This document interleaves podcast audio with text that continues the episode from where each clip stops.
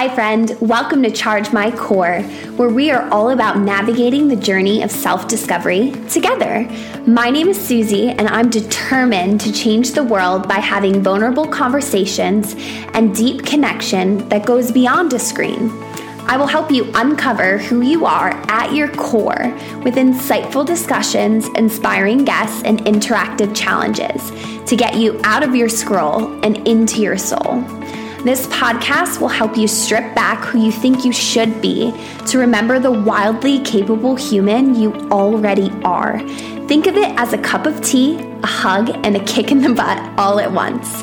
So while we're striving for more, let's take a minute to slow down and charge our core. Hi, welcome back to Charge My Core. I am so excited for today's interview episode. Today's guest is Tracy McDowell. They specialize in digital feng shui, blending five years of digital wellness research and study with a decade of feng shui experience. Feng Shui translates to wind water and is a practice about nature and balance informed by the five element cycle. Tracy works with their clients to establish ease, flow, and balance with their digital spaces. In this episode, we discuss the origin of Feng Shui and how they got involved what digital laundry is and how you can start to do yours, and navigating life as a millennial with technology and all the pulls of social media and apps and your phone. It's really just an honest conversation between two humans who are super passionate about digital well being, and I think you're really going to vibe with it. So let's dive right into the episode. Hi, Tracy. How are you? Welcome to Charge My Core. Hi, thank you so much for having me. I'm yeah. really excited to talk about digital feng shui and really dive into digital wellness. I know that's something that you just learned about studying with the Digital Wellness Institute. Yes, I am so excited to nerd out over digital wellness. I am absolutely buzzing for it. So, every guest that comes on, the first question that I ask so that I can get to know what's at your core is what are your top two core values from the list I provided from the Queen, Brene Brown? what are the top two and why? Yeah, I also love Brene Brown. And I feel like the two that resonate the most with my work and my life right now in 2022 are balance and home. So, as a feng shui consultant, a lot of my work is dealing with homes, be it like the idea of home and feeling at home, or actual people's homes, going into them and feng shuiing them. So, home is like a really important concept to me. Can you make your external environment reflect your internal environment? And can you feel more at home in yourself because you've somehow mastered that like external environment. I just think it's a really good place to start with understanding like what home is. Sometimes people I think aren't grounded in themselves. They haven't found that balance, which is that other word for me.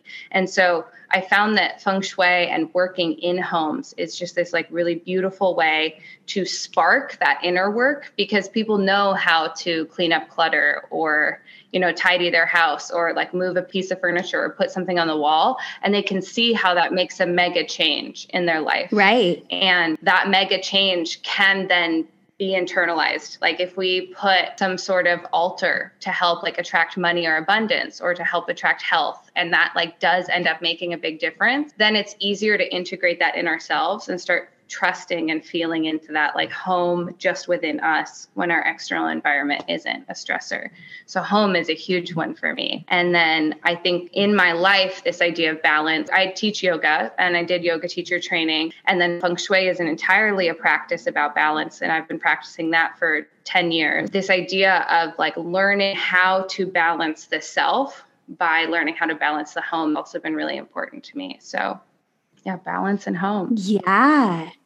I absolutely love that. And I resonate so deeply with it right now because my husband and I just bought our first home. And so we are renovating and we're doing all the DIY and wow. I am designing everything and choosing everything. And it's making such a positive impact on my life to really have spaces that I absolutely love. Like my office is designed exactly how I want it. And I work here and I just feel so good in it. And so I absolutely love that and agree.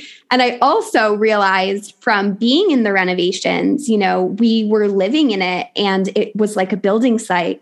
And I noticed that my kind of mental health symptoms and my ADHD symptoms were heightened because my environment was chaos. So I felt chaos totally. in my brain. Yeah. Yeah. So I saw kind of both ends of the spectrum and it's so rewarding. And yeah, I also resonate with the yoga teacher training because I just signed up for mine. So I'm so excited. Yeah, I'm going to do mine in April in Mallorca. So it's instructors from India and they've come over because obviously pandemic can't really make it to India at this point. So yeah. I'm going to do the next best thing. But yeah, I absolutely love your description of those values. And I'm sure my audience knows exactly why I've asked you on just from that, that first statement. Yeah. So before we get too far into the interview, can you share how feng shui has been a catalyst of self discovery for you? Like, how did you get into it? What has it taught you about yourself personally? In doing this work? Okay, so my joke is that feng shui is the perfect job for me because as a kid, I was always a little bit bossy and I loved to move furniture. um, and I still love to move furniture. And I had a career as a director for a while. So that bossy part is still there. So I found a job where I get to help people by telling them where to put things and they take it seriously and listen to me. And i feel like as i started searching for like what really like fires me up those were the two things where i was like oh i'm really excited to help people by having them take me seriously when I say, like, let's take that really dark, you know, painting you have at the front of your house that you see when you walk in, and like, let's move that somewhere that's a little more moody, and let's put something a little more cheerful up. And when we have that, like, let's say it's a picture of a sunset or a sun or a smiley face, whatever it is, like, that's what's going to light you up when you walk in the house. And watching those changes happen without knowing what feng shui was initially, I was like, oh, there has to be someone that's like doing this better than me or knows more than me. Right. And so that's how I got into feng shui is the more people I talked to about like I went to UCSD and I created a major in storytelling and I wrote 30 page thesis and it was this whole process and at the end I was like how do I how do I turn this into a job? And quite honestly the thing that I was doing was teaching. I was teaching art at elementary schools and I just didn't want to be in a public school setting and I wanted to actually make money. And so I was like okay, what I'm good at is moving furniture and communicating to people how their environments are affecting them And so that's what got me into feng shui is I started looking like where can I intentionally place things? What colors are having an effect on me? Like how is my environment affecting me? And so in 2017, after I graduated from UCSD, I did a training with the International Feng Shui School. And I learned, you know, the history of feng shui. I became sort of uh, indoctrinated into a lineage that's very deep of traditional classical feng shui as well as what is more practiced in the West, which is intentional or black hat feng shui. And for some context, feng shui translates directly to wind water.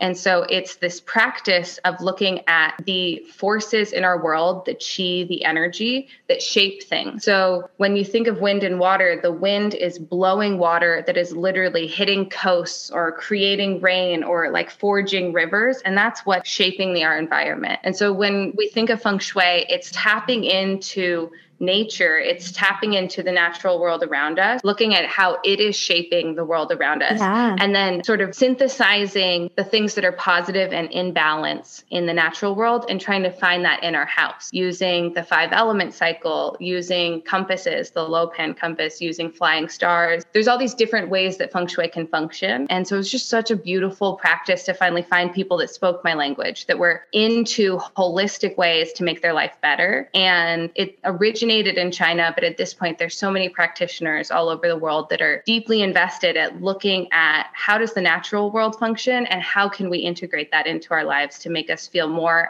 balanced and more at home in our spaces. Yeah, I absolutely love that. I think it's so fascinating and fascinating that it's, you know, something that's so rooted in history and it's you know it's not like you've just come up with feng shui like you, you're studying this lineage and that that's fascinating and so when i learned from you and at the digital wellness institute you talked a lot about digital feng shui. So can you tell us kind of how feng shui and digital feng shui differ? Definitely. So Feng Shui is a practice about your physical environment, and digital Feng Shui is taking the principles of Feng Shui but placing them into the digital landscape, looking at how technology can integrate Feng Shui practices and like a holistic perspective to feel more balanced in those digital spaces. Because right now, I think what we all forget about is like, I feel like you and I are the generation that grew up with technology, right? So yeah. I remember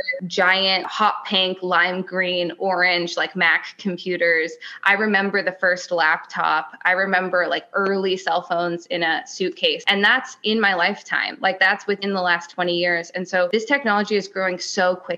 And what is not happening, unfortunately, is integrating balance into how that tech is coming up. Unfortunately, it's evolving in a consumer society. And so for me, digital feng shui is saying there's a way to balance this. There's a way to look at this as something that is in balance as a tool that helps us grow. And we need to start having those conversations. We need to bring that into the sphere of ethical technology. We need to bring that into the sphere of like, what is the digital? Where do we place it? How does it affect us? Yeah, I love that. I think it's so important to have those conversations. And that's why I created this podcast, you know, is to really talk about it and, and to be open open and honest about how it impacts us because even when you study this, you're not immune from, you know, the addiction oh, yeah. that the apps and social media and all of those things. And and that's what I really like to, you know, get vulnerable on the podcast about my own journey with my own, you know, tech habits and my own relationship with technology. And so for you, even as a digital wellness teacher and a digital feng shui expert, what part of managing your relationship with technology and social media, if you find that challenging,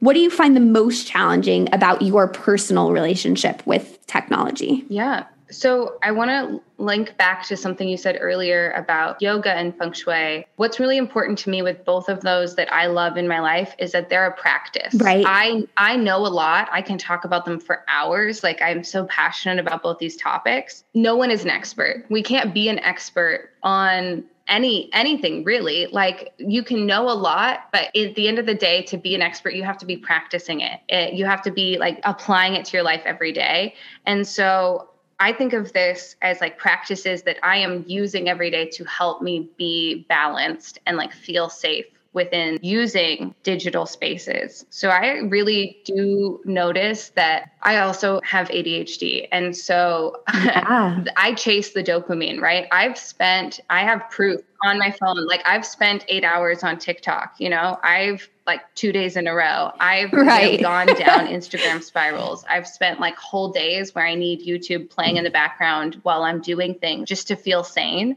And so these really are things that I needed to learn about for myself so that I could understand and take it from being something that's really scary. And I'm sure you feel this way too. Totally. Something that I talk about a lot with my clients and I really push with my talks about these topics is that technology is supposed to be a tool. It's supposed to be a tool that helps us, but how technology has evolved, it's actually, we are the tool for it it's getting data from us. It's selling right. us things. It's our phones are literally pinging us. I've I've turned off all my notifications. I suggest everyone does. Same. But like it's pinging us. We are a tool for it and the people controlling it. And I want to shift that back to it being a tool that we use, like a like a hammer or a knife. You know, like a knife doesn't have a lot of control. We have control of it. Totally. And so I really think that that's where I'm focused. Is like how do we get this to be a tool again? How do we have practice practices that help us reevaluate our relationship with these digital spaces. Totally. I love that. I wholeheartedly agree. And I think as well, what you said about none of us really being an expert, I think that that's so important. And I find it so interesting how social media, like all the advice when it comes to positioning yourself on social media and building your accounts and growing your business and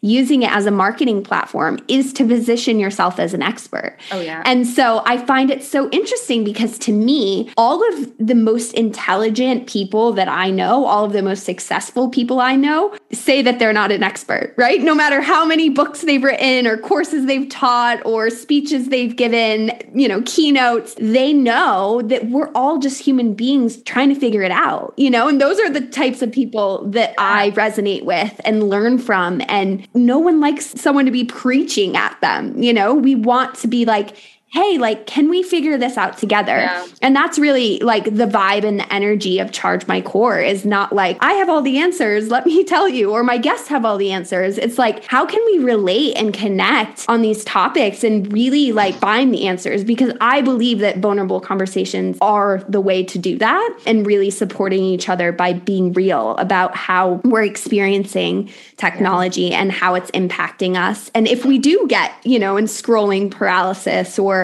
have times where we get really distracted and we think it's just us and really, you know, yeah. everyone's really struggling with it. Most people. Yes. And they're struggling with it. I think what people have not been exposed to if they're not studying this, there is a book by Nir Eyal, Hooked, that was really popular in the early 2000s. And I'm a little, I've, I've chatted with Nir. I think that he's written some really good books, Hooked and Indistractable, that are definitely worth reading. I get frustrated with him sometimes because Hooked initially was this book that tech companies in Silicon Valley during that big boom of tech in Silicon Valley were using as like the Bible, the be all end all of how do we create addictive technology? How do we create apps? How do we create websites? How do we create platforms yeah. that people do not want to leave? And he really did a an ex he's an excellent writer and an excellent researcher of synthesizing the ways that people are doing that. And i'm sure you could talk about this too because you learned about it but this the hooked model is that we're creating apps that feed on three things that give us dopamine our community. So think about like your your iphone or when you're on instagram the community is people sending you messages liking your posts talking to you. Community then it's the self posting pictures of yourself, seeing how people respond, shaping your identity online, choosing a photo. These are all really addictive things community, self, and the hunt is the infinite scroll. It's feeling like the next time I scroll, I'm going to find something on Facebook or Instagram or Pinterest or even your Google searches, whatever it is that's going to be the thing that gives me the dopamine hit. And these variable rewards, they're not consistent. It's not like you know that you're going to get it. And that's what makes it addictive.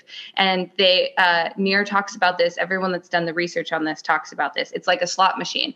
It's that idea that like you don't know when you pull it if you're going to get someone sending you a really good message or finding the perfect meme or you know getting a thousand likes on a photo or whatever it is. And so i think people are not aware that there has been research there continues to be research and that people are in the tech world are actively trying to exploit this research to make sure that we stay quote unquote hooked on these things. And so that's the message i feel like is the most important to get out is like there is research into how to be well digitally, how to ethically create tech. And it's happening so fast that that's like sliding through the cracks. And that's what's keeping us addicted, in my opinion.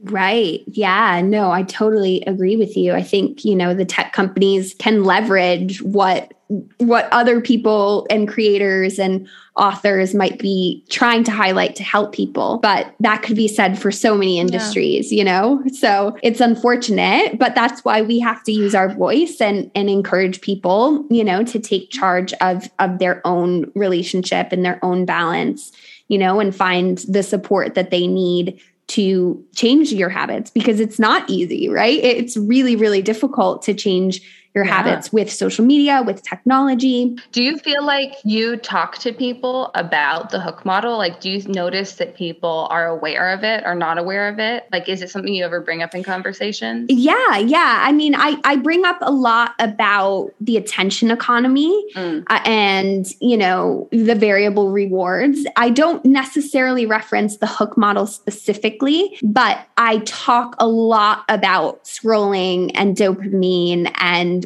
variable rewards and understanding that that's what keeps us hooked. But I find that a lot of my peers and a lot of people who listen to Charge My Core and are in my online space or in real life space, people are really shameful about their tech habits. Like they don't. I was going to say that. Yeah. They don't want to admit yeah. it. They don't want to admit the impact it's having, or, you know, they don't want to, they don't really want to hear it you know? Yeah. And so that's why I understand why like documentaries like The Social Dilemma, which is so, you know, fear mongering, people yeah. resonate with that fear mongering. But then when it's like, when you want to have intimate conversations about changing their own habits, I, I think a lot of shame comes in. That's what I found, anyways. Totally. I something yeah. you were saying before made me think about shame with the infinite scrolls. I think that what I've noticed with my clients is like and myself is like I loved TikTok because I felt like the algorithm knew me. I felt like I was learning about myself by scrolling and seeing what would pop up. And that wasn't something I wanted to share. You know, it was sort of like those were those were things that felt very personal and I wasn't open to being like, oh, well, my feed is full of like ADHD TikTokers and like my feed is full of gentle parenting. Apparently, like that's important to me. Like, I think people feel like because it's them and a screen, and this is something in feng shui that I talk to people about, like these screens, we think of black screens as mirrors in feng shui.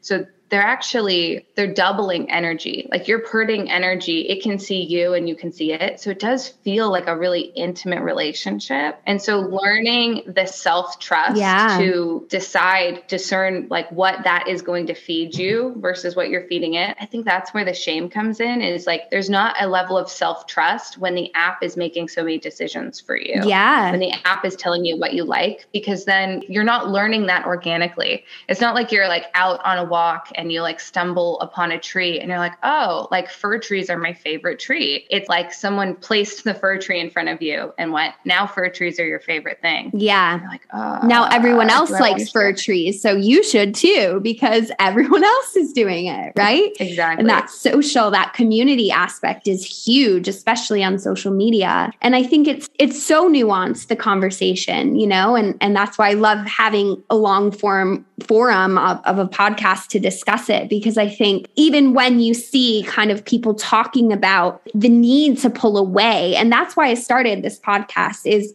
because of the pandemic and because of our lives being forced online and everything, you know, socialization, work, every single thing that we did, fitness, well being, everything was on the computer because it had to be. Yeah. And I think that yeah. that experience, so many people didn't know how to cope with it. And they also didn't realize because general, you know, everyday people don't have the digital wellness knowledge.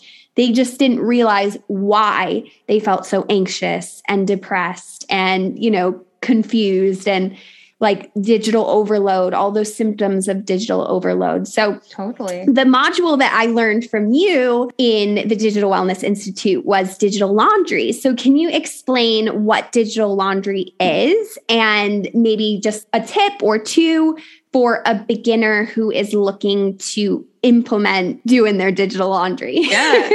So I explained digital laundry and I, I created it with that specific name because we all know what laundry is. And we all understand that like there is a point where your socks are going to be gross, your underwear are going to be gross, and you have to do it. And with technology, there isn't yet that like built-in mechanism to force us to go back in and analyze like, is this serving me? Is this not serving me? Whereas with laundry, we know like it's time. I have to do it. Yeah. And so the idea of digital laundry is hoping to introduce a culture, cultural kind of concept of like needing to go in and clear out the things that aren't serving you a lot of times when people talk about feng shui, they talk about the idea of sparking joy, KonMari method, and everything goes along with that. And so if you've watched that show, if you're like interested in decluttering, it's the same idea, but we're taking it into the digital space. And the reason I like the idea of laundry is because laundry has to be done intentionally. You know, you need to pull your whites out from your darks. You need to like notice if the, like something needs to be washed by hand versus doesn't.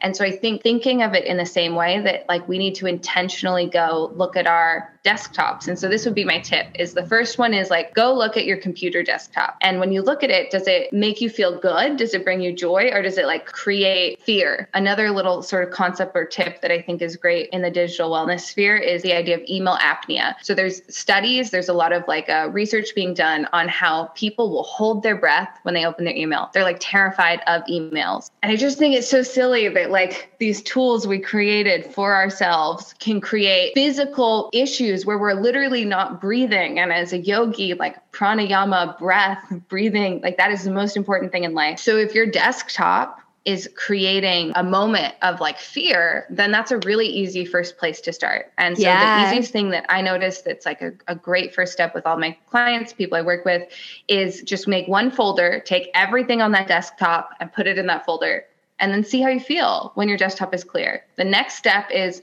change your background to something that like really sparks joy, that like makes you feel good. Yellow is a good color for balance. I noticed your background is yellow. Yeah. It's my office. So for some people yellow is really good. Uh, blue background um, with water can be really good for calming, clarity, clearing. Those are the two that I find people feel the most drawn to. But just just that quick thing of putting everything in one thing, labeling it like what month are we in? February 2022. Know that you can go in and look at it, but just that first step of like putting it somewhere, clearing that space, changing that background can make a huge difference. And so that's the digital laundry. We can do that in our email spaces. Something that I, another tip that I think is really potent that really lands with people is our email inboxes used to be like are the digital equivalent of a real inbox. And a real inbox on an an actual desk, like as I remember, you know, my parents working pre computers, was an actual like spot that people put yeah. things in and you would pick up the piece of paper and then like decide what to do with it. And hopefully by the end of the day, you'd have an empty inbox. And so I think what we forget is we are all often, at most people I work with, are using emails as an archive. Email is not an archive. Emails are supposed to be at zero. So my tip is think of an email inbox as something where it is at zero and start thinking about can I archive the information that is important to save intentionally labeled somewhere else because I think it creates so much spaciousness to have an email inbox that is at zero if you can. If you need it as an archive, I have strategies that people can use for that as well. So we talked about desktops, that's a good starting point. Emails are a good starting point for digital laundry. External hard drives are also a really good spot to do some digital laundry. I think of that almost as like going through photo album or even your actual like Google photo drives or Apple photo drive. Those spaces are less stressful when we actually know what's in them, when we've gone through and gotten rid of the things we don't need. Those are the top sort of spaces I feel like I can talk about digital laundry being really useful in. Yeah. Yeah, I love those. And I also have this habit of asking guests on to charge my core when I need to hold myself accountable for things. And I'm someone who I remember when I was in you know, in my cohort learning about digital wellness. I did all my digital laundry and I was like, all right, I'm going to set a reminder because that's another thing you taught us is that laundry is something we do consistently, right? So exactly. so it's a habit that that you get into and every month or every two weeks you go and clear out your desktop again if you've saved you know images. And like for me you know i have my own business i have a podcast i freelance in digital marketing i do stuff for loads of different brands. So it's like i have so many things that i'm saving to my computer all the time. And yeah. i know that I'm someone who, again, ADHD is like, I'm just like, I can't deal with that right now. Like, my executive function is not there.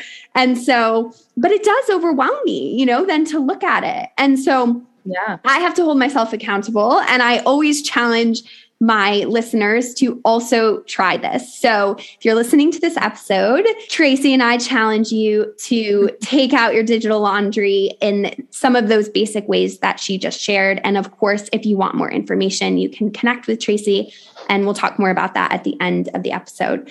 So, can you describe, you know, you help people do this, you help people in their homes, in their digital spaces can you describe some of the impactful results that your clients have had from, you know, prioritizing either digital feng shui or, you know, home feng shui, whichever you prefer to talk about. Yeah, I think because we're focusing on digital wellness, I'll focus on the digital feng shui. So, what I notice when people do digital laundry is that the amount of screen time they have decreases. A good example is when you have your phone home screen to make sure that the first image that you open your home screen to has no apps on it. So to clear that of apps and set an image that makes you that brings you joy, that sparks joy, whatever that is. It can be your partner, it can be your pet, it can be a favorite place, but they, that's the thing you see instead of all of the apps and all of the notifications. And then to like be able to scroll intentionally into your phone to integrate and use those apps. And I noticed that people begin to have a healthier, more balanced relationship with their phone after doing that really simple step. Because just that moment of like seeing something that they love yeah. when they enter their phone and then intentionally swiping over to use the apps, it gives them just that moment of pause, allows them to go, Oh, I don't I don't actually love using this. Like I could get more dopamine from like drinking some like crisp water or like getting a good snack or like just like laying in the sun. Like it gives us that moment of pause that I think technology companies don't want us to have but that I really do hope people can have. And so I have noticed that my clients start to slow down right. and they don't spend as much time picking up and putting down their phone just from that like one simple tip. Yeah, I absolutely love that. I have all my apps in folders so I have to go nice. into them, but I don't have them on the second screen. So I'm going to implement that after we get off this interview. Let I love know, that. Yeah, yeah. Let me know how it goes. Yeah, for sure. Yeah. And make sure, like, my background right now, I'm like deeply obsessed with theater and always have been. I used to run a theater company. So I have just like a lush, deep, velvety red, like theater curtain and like some chairs.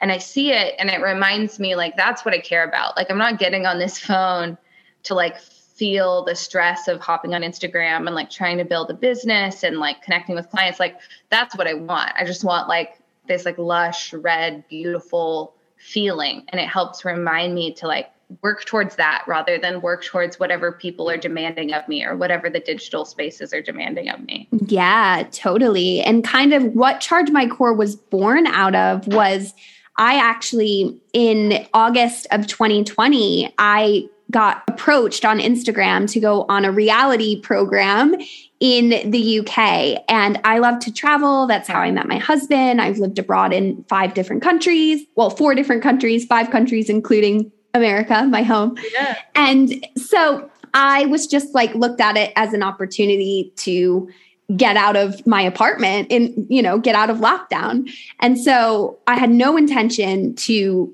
do a reality program, but the thing they said was that you'd have to be totally off grid.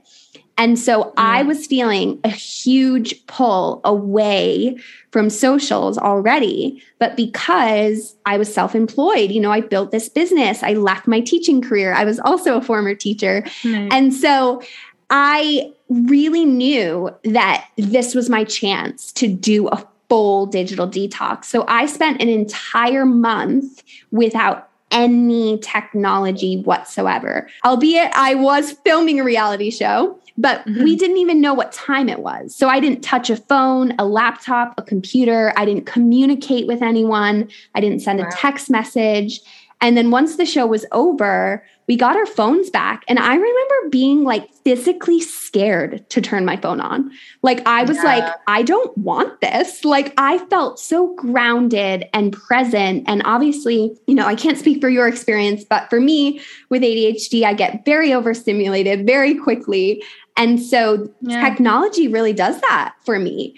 And so I oh, just totally. realized how much more level headed and calm and in control of my own self I felt without technology. So that when I came back, that great pause was like ingrained in me of like, do I really need to check my phone? You know, like, do I really need to, am I going on Instagram or social media to do work related things? Or am I just calling it work and just getting lost, you know, in in scrolling because yeah. you can absolutely do that, especially as an entrepreneur. There's I think a really good resource. So I work I met in 2017 there was like a very early sort of digital wellness summit that was held and one of the people who I really appreciated that's I think at the forefront of this digital wellness movement came and has a podcast about this topic was Christina Crook, and she wrote the book JOMO, The Joy of Missing Out, which is the opposite of FOMO, oh. JOMO. And so she has the JOMO cast. It's probably a really good thing for you to listen to, and anyone else that's interested in the topic. She interviews some really interesting people. But I think something that she talks about in that book that I appreciate that she did similar to you was a dopamine detox. Like she took herself away from the technology and realized, like, oh, the feelings that I'm getting from the tech aren't as authentic as when the tech isn't there. I actually feel more like myself and more balanced and more in my joy when it isn't coming from this like external digital space. So again, I feel like this is it's like you got the chance by doing that detox to really sit with like who am I, what do I want, and then look at how tech could be a tool rather than something that like is just feeding you little dopamine bits all day. Totally. And then, you know, that's what inspired me to find the Digital Wellness Institute and get certified and and then help other people and I still use social media and I still, you know, I freelance in digital marketing. So I help brands with their strategy and stuff. But what I love is that you don't have to choose, right? You can, you can thrive in the online space and you can thrive in your real life. Yeah. And like you said, it's a practice, exactly. just like so many of the best things in life is that there's never going to be that time where you find, like, oh, I have perfect habits, I have perfect tech life balance. Like, you're always going to be reevaluating and maybe exactly. you slip into old habits, you know? And I think notifications is one, that's one of my main things that I tell people. And I know we, you already said that you have yours all off, right? All off. yeah. yeah no notification. I mean, it's just so like terrifying to get pinged, honestly. And I think people don't even realize that they can turn them off. Like a lot of the people I worked with early on were in their like 40s to 60s, and they had no idea there was even an option to scroll like through their settings and just turn off all their notifications. Or that you can choose to only have the the only times your phone rings is like my mom has her own ringtone, my partner has his own ringtone, and you know, my sister has her own ringtone. Like you can choose to make your phone into whatever you want. And that's what I think really. So, this is another part of digital wellness that I find so intense. The idea of digital wellness is not that tech is bad, because there was a huge movement 2015 to 2016 vilifying tech. It was like no tech whatsoever. It was all the hashtags were like uh, screen free, right. like no screens, like no tech.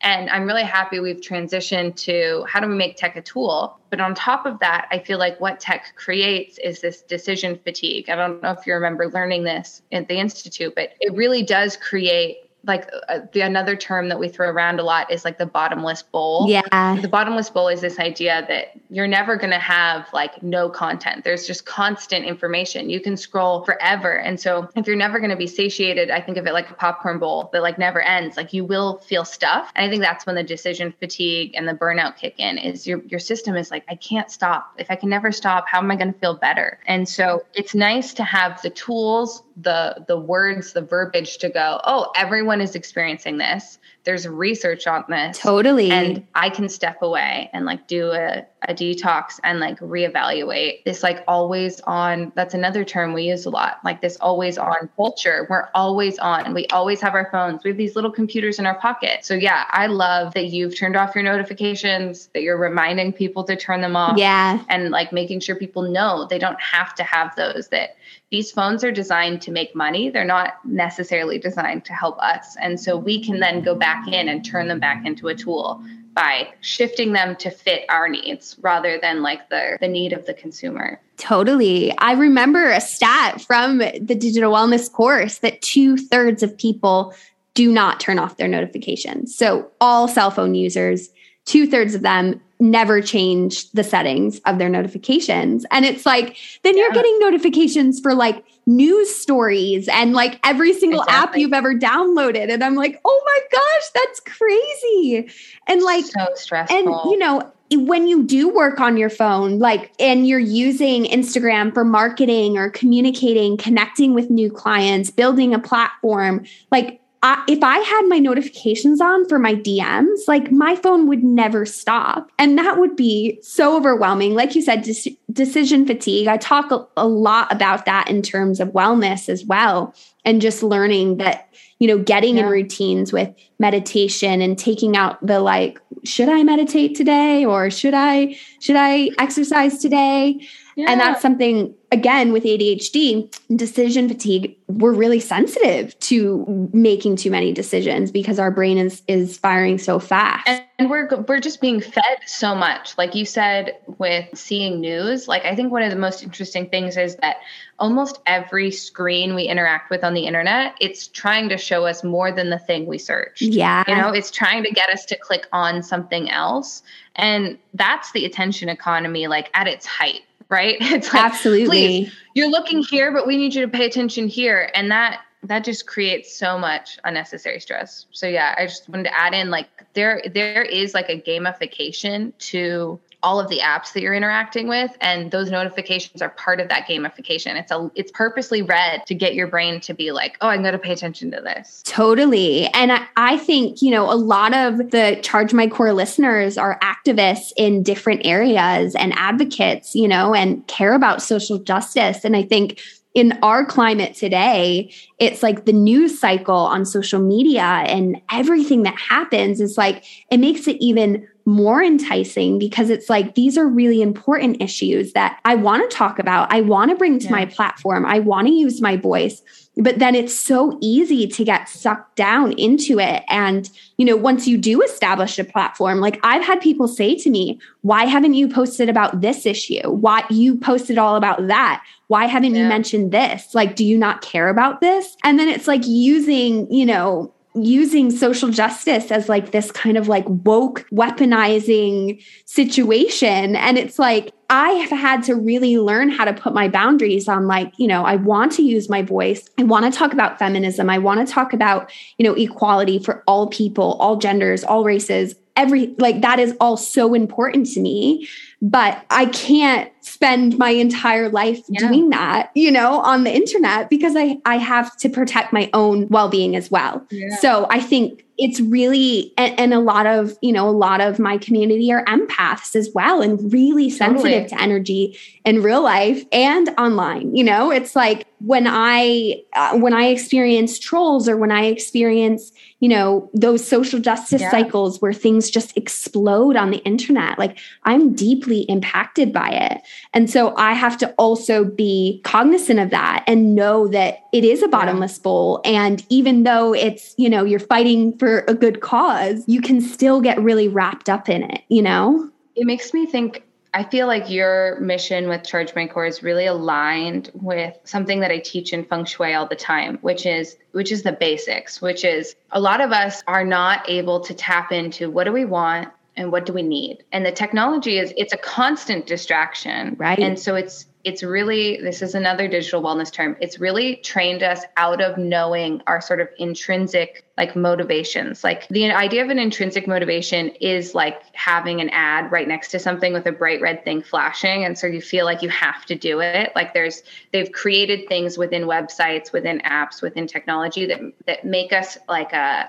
almost trained like monkeys to click on or go to the next thing and so they're set up like that but in the natural world, we have intrinsic motivations. They're they're also a part of our, our actual living, our rituals, the way that the routines that we set up. If you wake up and you immediately brush your teeth, or you wake up and you immediately drink water. And I think that we're so into these like woke, focusing on the external world, we've forgotten how to ask ourselves. I think that's what you're teaching people. What do I want? Like taking a deep breath, like, what do I want? What do I need? And so for me, like you're talking about equality and justice as a non binary person, I've learned that with technology, like what's important to me is me feeling okay, is me being healthy, is my wellness. It's not projecting projecting to everyone like this is what non-binary is. Like see me understand me look at this. It what i want and what i need is to feel safe to like have space to settle to be able to like experience joy and take care of myself with ease. And so if the worlds that we're existing in these tech world aren't feeding that, then I think that's a problem. Like I think that that's something that is getting in the way. And so I really do want these conversations of like people actually asking themselves what they want, what they need, what their core values are to be more a part of like how they interact online and social spaces. Because most of the time when I post something that is about social justice, it ends up being a distraction. I'm not saying they're not important topics. I'm just like really relating yeah. to being like, it's not always about showing that I like respect or understand this thing. It's the practice, again, this idea of practice of me being able to sit with myself and go like, is this in line with what I want, what I need, and where I'm going? Yeah, I absolutely love that. And I think you've totally nailed what Charge My Core is about because I always say, you know, it's the question I would say I ask the most on this podcast where is the noise coming from? Because self discovery is so tainted by the digital world, right? Because we have all these gurus, we have all these experts, we have all these people who are telling you how to feel or how to make six figures or how to, you know, experience your trauma or heal from your trauma or this, that, or the other. Like you can find literally anything on the internet that will tell you who to be and how to feel and what you need. And it can be really and ask for money. Yeah, right. And and charge you for it, right? And so with Charge My Core, it's like learning like I always say I want my voice to help you find your inner voice, to trust yourself, right? And that's where, yeah. you know, the spirituality comes in and the yoga practice and really learning how to be in your body, how to feel safe, like you said, how to just exist just for you, not for other people, not to show them who you are, but just to exist in, in a good place in your own energy. And I think the digital world is is really making that difficult because even people who are promoting really positive things, it's still like on display for everyone to see, right? Because that's the yeah. nature of the internet. Well, it still forces you into a brand. Like I've made TikToks and then refused to post them because I'm like, well, this could be held against me or like this could be judged in a way that I'm not comfortable with. I just think like the nature of work and like uh, self expression has radically changed with social media because yeah, you're trying to get attention in a 15 second soundbite. Like that's that's absurd. You're already going to have to like be a very dramatic, like big personality. Right. So yeah, I just think the digital age has really changed the concept of authenticity. What I play with a lot with my like socials is posting whatever I want. I don't have a huge following because I only started using Instagram when I started my businesses. I didn't have any social media for about 6 years from 19 to, you know, 6 years after that. And so it's very new for me and so I'll just put things out there. They'll get like 3 likes and I'm like whatever. Like that's what I wanted. That's what I wanted to put out there. But I think that it can be really disheartening to have everything judged with like light and something we study or that's taught that we teach at the Digital Wellness Institute Institute is the idea of like the quantified self. And I always think of it instead of looking at like the stats of how many hours am I spending on something, I think of it a lot. It's weird to have actual numbers like how many people like or yeah. don't like you. Like it's weird to have all of that. I don't, it's not particularly healthy. It's helpful. Like it helped you grow your business. There's two sides to everything, but it is, it is a big factor in the idea of like the loneliness. Yeah. That's another thing we talk about the loneliness epidemic. When you have data, like a quantified version of like, this is how many people are interested in me after I posted this picture of my haircut or whatever. Totally. That can really affect you. And so for me, that's why that's another area I think digital laundry is important. I don't ever go into this one as much. Again, a lot of my clients are like older. I think for younger clients, I would do this though, is like go in and like unfollow people on your socials yeah. that don't spark joy, that aren't serving you. Like if you, if someone is making you, I have one person on my like private Instagram that makes me very uncomfortable every time they favorite something. Like we met at a coffee shop and I just found them like very disturbing. And then they found me when my account was open. And now every time I see them, I'm like, ugh, I feel weird like blocking them, but this is motivating me to be like, I should just block them. Like it makes me feel icky. I'm just gonna get rid of them. Like it's my space. Yeah. I'm allowed to do that. definitely. I think, you know, digital laundry definitely applies to who you follow, who you interact with, what you comment as well. Like I did a whole episode on body neutrality and healing your own body image and getting to that place of, you know, not feeling positive or negative, just being neutral because I believe that's the best way. And because I've I help so many women with fitness and nutrition and I don't want it to be laced in diet culture at all, it's something I believe really strongly in. But I think we have to check ourselves because it's like, okay, are you body neutral about yourself? But are you then commenting like, oh, your legs look killer, you know, like commenting on other people's bodies? And that's a factor too. What are you commenting and interacting with and celebrating yeah. online? And is that really what you value? You know, it's like, I'm not going to comment about like designer shoes or designer bags because I don't care about those things. Like, yeah. that isn't important to me. So I'm not going to compliment someone. You know, if someone makes a caption about what that bag meant to them and how they worked for it or this or that, like, I would comment on the intent, but not the material item. And that's yeah. like, I think that's a whole different conversation, like the materialism of social media. I, well, but it's an interesting conversation. I feel like what i am shocked like while you were saying that what that makes me think of is i also think people have different boundaries with how they communicate online especially with social media. Like how you comment on something on linkedin is so different than how you comment from like a personal like Instagram, which is so different than how you comment if you're like watching TikToks, which is like it's very surreal to step back and look at the different facets of ourselves and how we feel safe communicating within these like little like digital world subsections we've created which actually i really wanted to bring this up because it's something i talk about in the digital feng shui module and it's really important to feng shui because we care about the environment and feng shui. Like these spaces are are affecting our natural environment. And I yeah. think we forget that there are huge warehouses just pumping electricity and creating like CO2, carbon emissions, different things that our environment doesn't need just to create these digital spaces and house them and allow them to exist and allow archives of those things to exist.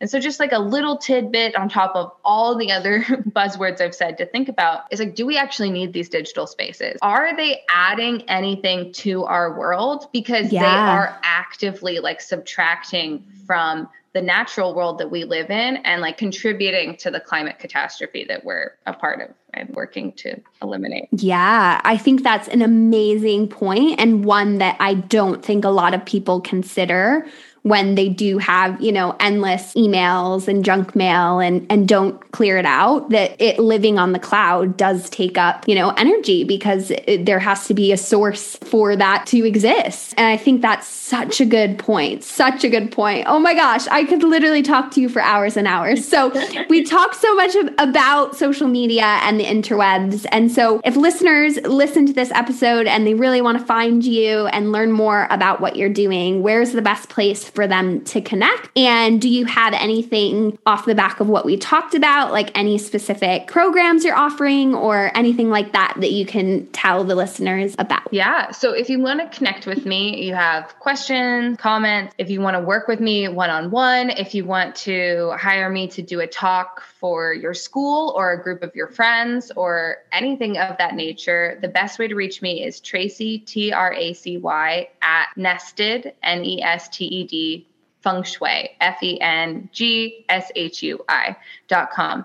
That email is the best way to like get a response from me for sure. I also have a work number that you can call me at and leave a message, and that'll be linked in the show notes. And then the most exciting thing is I am starting a collaboration with two incredible um, feng shui consultants in Santa Barbara. They run the Feng Shui Collective, and they have something equivalent to a digital laundry course that they've already created. And so I we're actually and I love working with other people. I love working smarter, not harder. So I am going to be editing and amending their digital feng shui course and we're going to turn it into something bigger, better, more beautiful, more support. I'm really excited to bring that out in March or April. So keep an eye out for that if you want to do like a step by step, like actual cleaning with support and feng shui consultants that can talk you through the energetics and the, the sort of chi of working in those digital spaces. Yeah, amazing. And I'll be sure to share that when it does launch. I'll share it on Charge My Core Instagram so that my community knows that it's ready to go. Beautiful. So we have two final questions, okay. and this is a bit of a vulnerable one, but I love to hear because I know that we are always on our own journeys of self discovery. So, what is something that you're currently still working on in your journey of self discovery and self acceptance? Like, what's your main kind of focus at the moment? I'm working on forgiveness. So, I feel like people who have lived through the 90s and maybe even like early 2000s babies had a lot of like pressure to be perfect. And so I am really working to be gentle with myself and forgive myself yeah. for those bursts of time where I do spend, you know, a whole day on TikTok and then delete it for a month or forgive myself for for little things like, you know, like forgetting to eat or not drinking enough water in the day. I just think that we growing up with technology, like we have this idea that like we can do everything. And so I'm trying to forgive myself when I like have human moments and I'm like, "Oh, that was just a human moment. Yeah, I love that. I really think a lot of the listeners will resonate with that. I definitely do, for sure. So, the last question is What are four words of advice that you would give to your younger self in the most pivotal transition in your life thus far. So it could be a big move, it could be a relationship starting or ending. Okay, I'm going to give you two. The first one is it, it is just powerful and magical. It's from my feng shui master who trained me. It is a cliche, but it is true and it is important to hold on to and remember if like me and you, you've dealt with mental health struggles. It's four words, it's you can do it. There's really nothing that like is impossible in this world is what I've learned, but there is a lot that feels impossible. So remembering and reminding yourself when it's like that you can do it. I love that. Yeah. Sometimes the most simple advice is like what really resonates, you know, and like what you can hold on to, especially like you said, like in those low moments and those hard mental health struggles. Like, you don't really want this like big philosophical thing to inspire you. Like, you just need like that little yeah. oomph, that little self affirmation to remind you to, to keep going, you know? But the one, so that one's cliche, so it didn't always land with me. So the one I think is really important is I carried it around in my wallet. I wrote it on a little piece of paper. It's more than four, but it really helped. Is my life flows smoothly and with with ease. Like everything in life can be like this is very feng shui. Can be like a river. It can flow smoothly. It can flow with ease. There can be eddies there can be dramatic moments. But like what we want is for it to not get stuck we want it to flow and we want it to be easy and so those words have been just so magical in the last like five years of my journey. Yeah, I love that. And I think that is a perfect note to end on. So thank you so much, Tracy, for your time and your wisdom and your energy. This has been one of my favorite interviews yet. So I really appreciate you. Oh, yeah. And hopefully we can do it again because I feel like we have lots more to dive into.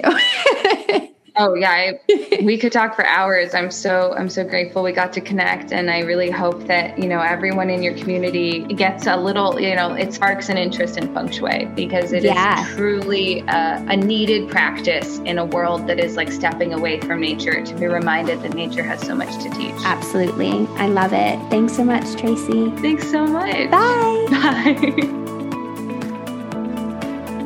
Thank you so much for listening to Charge My Core. If you vibed with this episode, take a screenshot and post it on your Instagram stories and tag me at enthusiasm because if you connected with this episode, then I bet your friends will too.